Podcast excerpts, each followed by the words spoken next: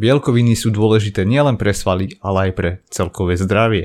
Minulý týždeň som robil výzvu zameranú na bielkoviny a hlavným dôvodom, prečo som túto výzvu pripravil bolo, že týždeň predtým sa so mnou niekoľko ľudí podelilo práve o svoje zdravé raňajky. A väčšinou vyzerali tak, že to bol chlieb so šunkou, vajcia na rôzne spôsoby so zeleninou, alebo ovsená kaša s ovocím a orechovým maslom. A mnohí z týchto ľudí boli mesiace zaseknutí bez mien na postave, ich regenerácia po tréningoch bola nedostatočná a imunita narušená. Skúšali rôzne veci a bez výsledkov. A bielkoviny vôbec nepokladali za nedostatok v ich strave. A ako viacerí zistili počas tejto výzvy, boli na omile.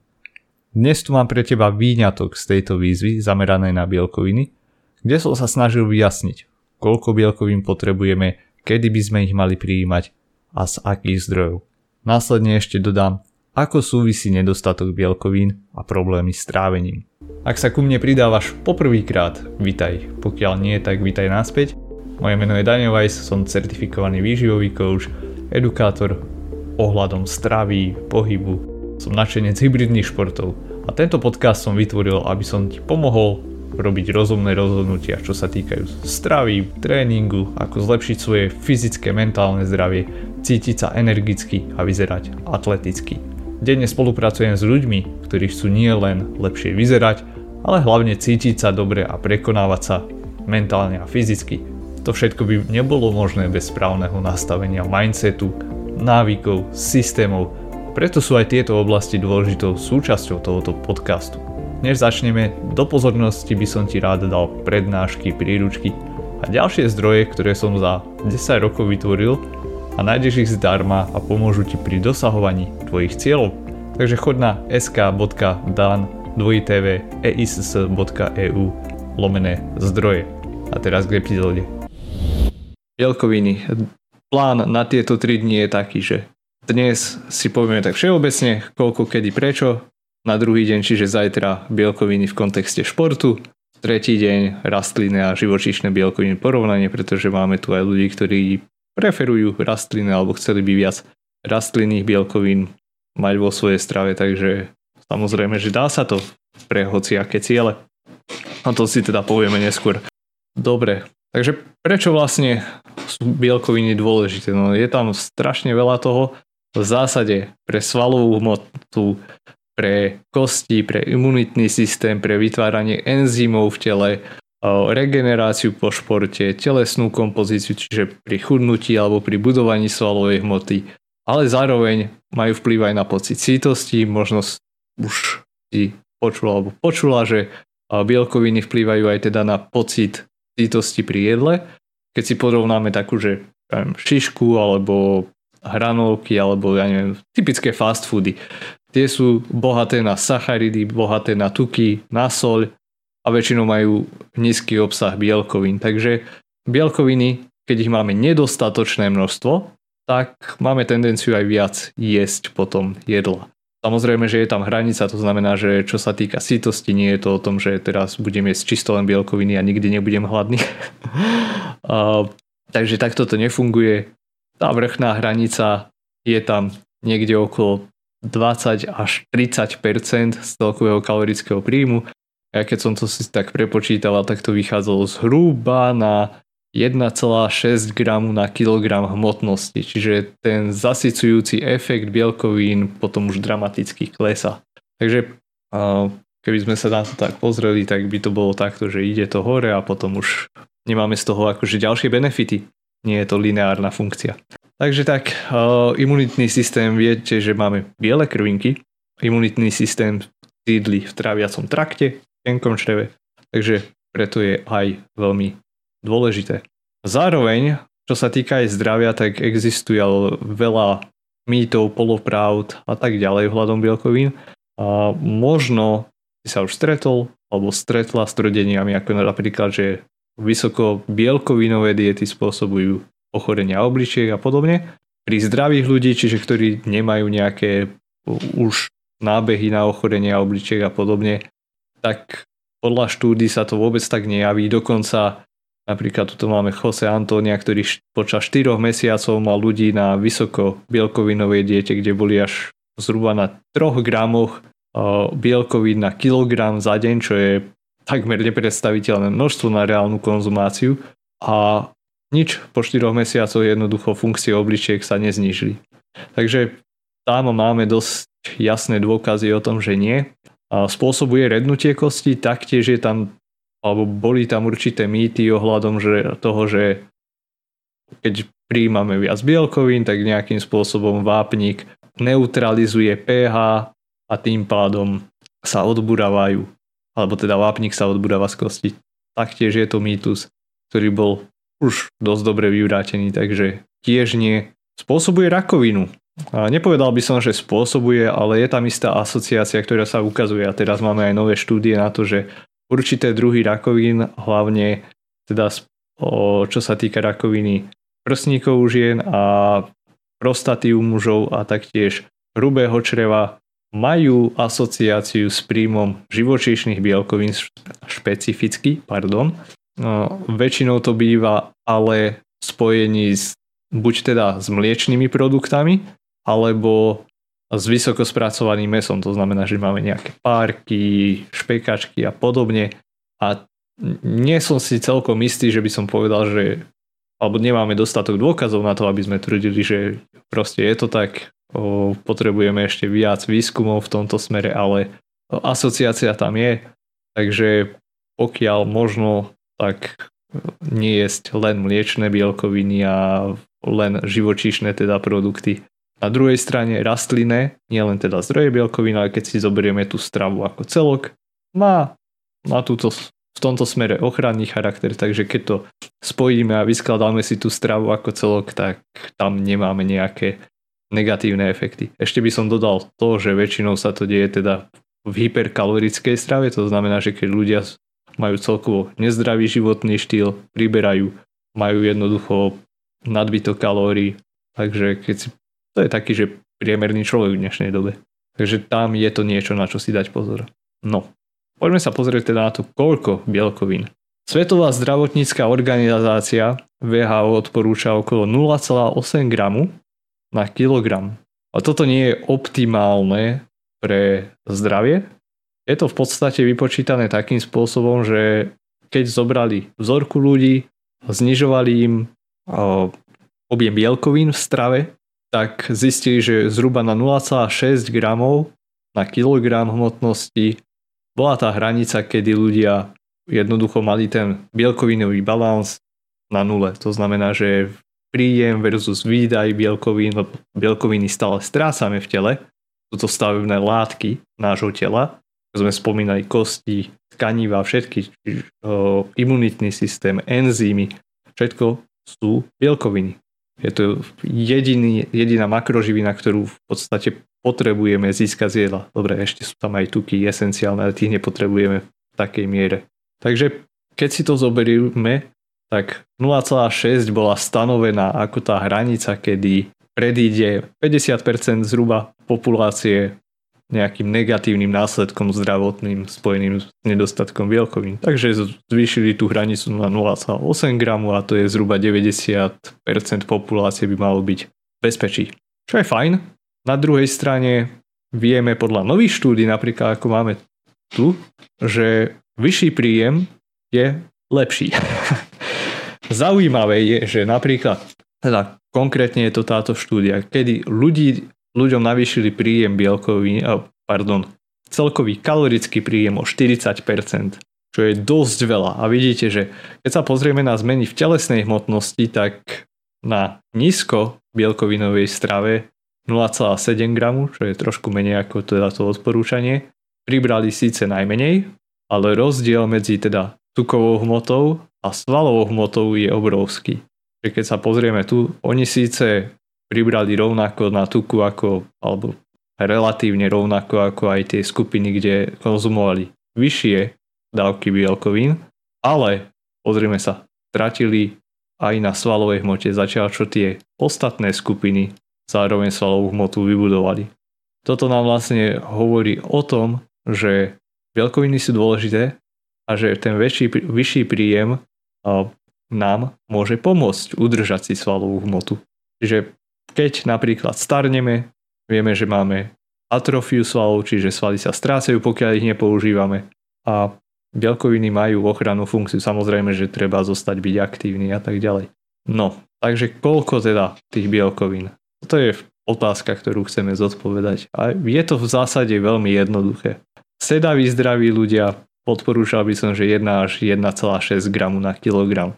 Pokiaľ si chceš udržať hmotnosť, po prípade schudnúť a si sedavý zdravý, tak by som išiel k tej vrchnej hranici. Ako som predtým spomínal, 1,6 gramu vyzerá byť tá vrchná hranica, kedy človek má benefit z bielkovín, čo sa týka redukcie apetítu alebo vplyve na sítosť.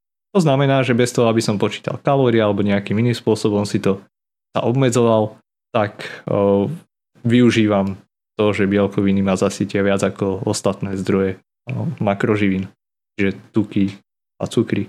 Chorí, zranení a seniory, čiže chorí ľudia a zranení potrebujú viac bielkovín. Zranení kvôli tomu, že sú to teda tie stavebné látky a chorí aj kvôli tomu imunitnému systému. A seniory práve preto, lebo o, tá asimilácia bielkovín tráviaceho traktu do tela je znížená Máme menej kyseliny chlorovodíkovej napríklad v trávení. Takže preto sú tam aj tie potreby vyššie.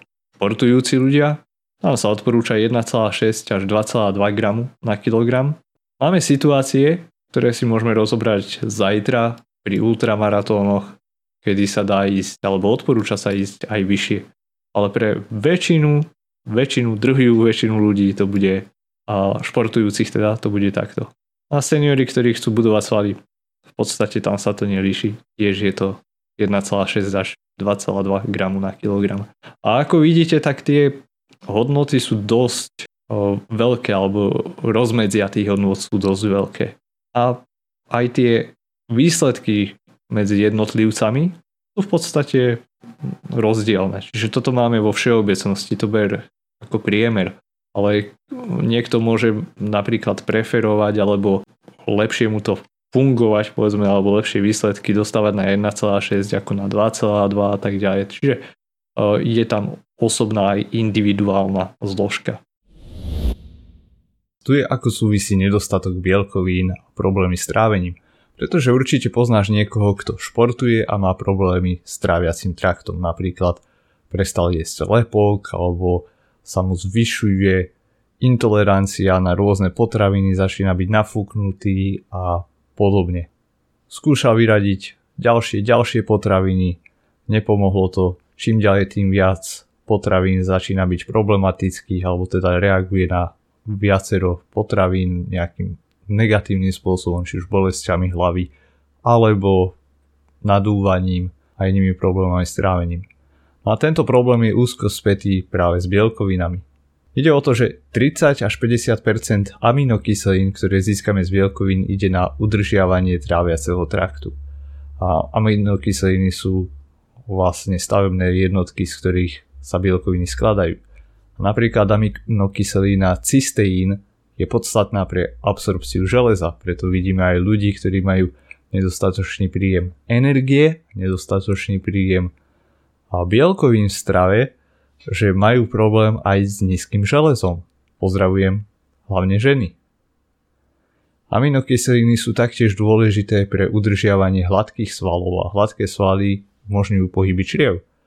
Pokiaľ nemáme dostatok týchto stavebných látok, prejaví sa to aj zníženou schopnosťou hladkých svalov stiahnuť sa a uvoľniť, čo môže viesť k zápchám, k nadúvaniu a k bolestiam brucha. Aminokyseliny sa využívajú aj vo výstelke čriev.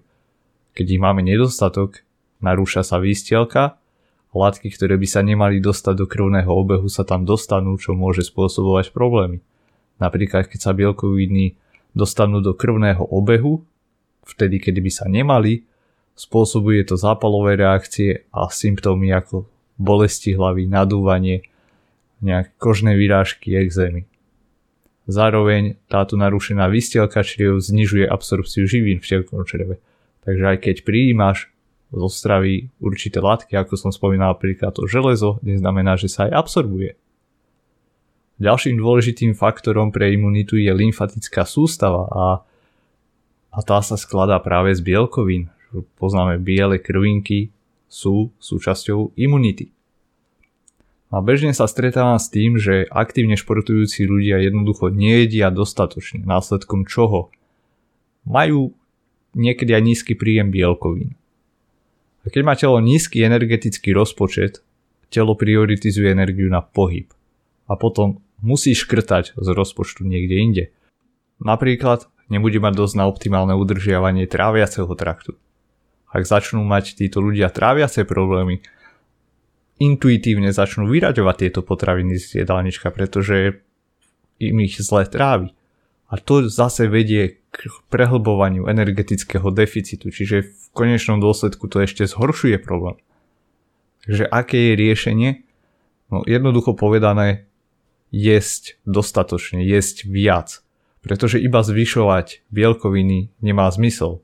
Telo potrebuje síce stavebné látky bielkoviny, ale zároveň potrebuje aj energiu, aby ich využilo na to, na čo majú byť, teda aby neboli využívané ako energia, ale práve na to, aby boli využívané ako stavebné jednotky tam, kde majú byť. Viac jesť teda pre každého môže vyzerať inak, to je v závislosti od životného štýlu, súčasného zdravotného stavu, ale aj predchádzajúcich zdravotných problémov, od tréningov, aktivít počas dňa a ďalších mnohých faktorov. Podstatné je, že pokiaľ však nie ješ dostatočne, tak sa to prejaví a môže sa to prejaviť teda aj problémami s trávením. Podstatné, že kedy. No, doteraz sa myslelo, že maximálna konzumácia alebo benefit bielkovín je okolo 30 gramov v jednom jedle a nedávna štúdia z roku 2023 nám v podstate toto celé zrušila bola to nie, že väčšinou sa nepozeráme na jednu štúdiu, ale to, toto vyslovene nabúralo celú tú koncepciu, že 30 gramov bielkovín je to, čo môžeme využiť pre budovanie svalov alebo tkaní v tele a zvyšok sa bude využívať na energiu. Že nie je to také, že tie bielkoviny by sme nevyužili, ale jednoducho ide o to, ako sú využité. A tu vlastne, čiže toto je to, čo sa myslelo predtým. Podstate čím viac bielkovín narazíme na istú hranicu, kedy už nebudeme používať teda na budovanie tkaní, ale už sa bude to meniť na energiu. To, to je, čo sme si mysleli doteraz. A teraz vidíme, že proste keď máme v jedle, dokonca tam skúmali 100 gramov bielkovín v jednom jedle, tak jednoducho počas dlhšieho času bol ten ana, pardon, anabolický efekt, alebo teda efekt na budovanie svalovej hmoty. Takže tie bielkoviny sa vždy využijú, ale je lepšie si to rozdeliť medzi 3 až 5 jedál za deň z jednoduchého dôvodu a to je to, že je to praktickejšie. Zjesť 100 gramov bielkovín v jednom jedle, á, únava, trávenie, veľmi neoptimálne. Čiže keď si to zoberieme, keby som mal, že 100 gramov medzi 4 jedlá, tak to mám 25 gramov na jedlo. Je oveľa lepšie. Dobre, poďme si zahrať takú hru. Keď si zoberieme, tuto máme, že bielkoviny, sacharidy, tuky a máme tu rôzne druhy potravín. Napríklad chlieb, tu je nejaká ryba losos, čokoláda, arašidové maslo, sír a tak ďalej. Čo vidím, že veľký problém je, že ľudia nevedia rozdeliť tie potraviny, pretože v živote to neriešili. vedia možno, že bielkoviny sú kuracie prsia, proteínový prášok, ale už som sa stretol s tým aj, že rýža je dobrý kvalitný zdroj bielkovín, pretože je biela. Alebo že mlieko je biele, tak je to zdroj bielkovín. Hej. Realita je taká, že keď si na to pozrieme, v rôznych, buď v kalorických tabulkách napríklad, tak zistíme, že mlieko má síce bielkoviny, má nejakých 4 gramy na 100 ml. To znamená, že keby sme chceli 20 gramov, tak by sme museli vypiť pol litra mlieka. Reálne? Áno. Väčšina ľudí nepije na posedenie 2, pardon, pol litra mlieka, ale dá si možno deci, 2 deci maximálne. Samozrejme treba zobrať do úvahy, že to kombinujeme aj s tými ďalšími jedlami. Takže Keby sme si to rozdelili, tak vidíme, že napríklad tofu by bol dobrý zdroj bielkovín, taktiež by sme tam mali o, tvaroch, kuracie prosia, hej, grécky jogurt nízkotučný, mlieko by bolo teda na rozmedzi bielkovým sacharidov, lebo v konečnom dôsledku má aj viac o, sacharidov ako bielkovín. A tu sa dostávame k takým možno ďalším zapeklitým alebo ťažším bielkovinový prášok samozrejme. O, meso červené. Napríklad vajcia. Vajcia majú 6 gramov bielkovín a 6 gramov tukov. Veľa ľudí ich považuje za kvalitný zdroj bielkovín, čo je, ale nemajú oveľa viac ako, ja neviem, teda ten tvaroch. Ešte ryby som sem zabudol dať. No, losos je to ryba, taktiež ako napríklad tu máme makrely. Makrely sú bohaté na bielkoviny. Losos relatívne tiež, ale losos je podobne ako vajce bohatý na tuky taktiež. Syry taktiež. Orechy majú 20 až 30% bielkovín, ale sú bohaté na tuky. Čiže pokiaľ chceme, alebo pokiaľ by si chcel prijímať bielkoviny z orechov, tak jednoducho sa preješ kaloricky alebo príjmeš príliš veľa energie na to, aby si týchto zdrojov získal dostatočné množstvo bielkovín. Takže to sú také hlavné moje pointy. Taktiež aj brokolica. Brokolica je bohatá na bielkoviny, má vysoký obsah bielkovín percentuálne. Ale na 20 gramov by si musel zjesť nejaké kilo. Alebo aj dve, teraz si už nepamätám presne. Takže keď si to zoberieme, samozrejme aj zemiaky majú bielkoviny, aj e, rýža má bielkoviny, všetko má bielkoviny, ale ide o to, že koľko. Čiže máme potraviny, ktoré sú bohaté na bielkoviny a potraviny, ktoré sú menej bohaté na bielkoviny, bohatšie na tuky, na sacharidy. Takže pokiaľ si chceme vyskladať tú stravu a zaistiť dostatočný príjem bielkovín bez toho, aby sme sa prejedali, čo sa týka teda kaloricky, tak je dobré sa sústrediť na tie bohaté zdroje bielkovín. A tu je rovno aj, povedal by som, že prvé zadanie pre teba. Ak nemáš kalorické tabulky, nikdy si neskúšal pozrieť si, tak si pozri alebo do Google si zadaj nejaké tvoje obľúbené potraviny a zistíš, že aký obsah bielkovín vôbec majú. A častokrát ľudia, ktorí teda v živote to nerobili, tak majú najväčší benefit z toho, pretože sa veľa v tomto smere o tom naučia. Takže to je prvé zadanie bude domáca vloha do zajtra. A tu máš napríklad, krátke, hej, že napríklad tofu, celý taký jeden blok, 180 gramový má 21 gramov bielkovín, hej. Táto konzerva z proti alebo z paradajkovej omáčke majú 18,5 gramov. Odmerka 25 gramová proteínového prášku má zhruba 21 gramov. 3 vajcia majú 19 gramov. Hej. Tvaroch 200 gramov, pardon, to je o aj myslím, že to bol polotučný, okolo 21 gramov na 200. Ale pokiaľ si si neistý alebo istá, tak si to pozri v kalorických tabulkách alebo si pozri etiketu na obale. Sú tam výživové údaje. To sa vždy dá pozrieť. Takže to sú také tie hlavné body, čo som chcel dnes prežať. Vypočítaj si, koľko bielkovín potrebuješ na základe toho, čo sme si povedali a navrhni si raňajky, ktoré budú mať 25 gramov bielkovín alebo viac. To je praktické zadanie. Prečo raňajky špecificky? Pretože drvivá väčšina ľudí v praxe viem, že zanedbáva bielkoviny práve v raňajkách, potom sa to ťažko dobieha počas dňa a jednoducho aj tie raňajky sú potom také dosť o ničom. Takže k tomuto asi toľko. Pokiaľ máš otázky, dávaj teraz.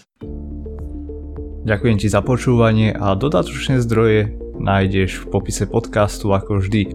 A pokiaľ ti táto výzva ušla a chcel by si sa zapojiť, nevadí. Budú určite aj v budúcnosti a pokiaľ nechceš, aby ti ušli, tak sa pridaj k newsletteru Zdravie, energia, výkon na sk.dan2tv.ass.eu lomítko newsletter. Odkaz nájdeš taktiež aj v popise podcastu. Pokiaľ sa ti podcast páčil, budem rád za pozitívne hodnotenia na iTunes, Spotify alebo hoci kde, si to počúval.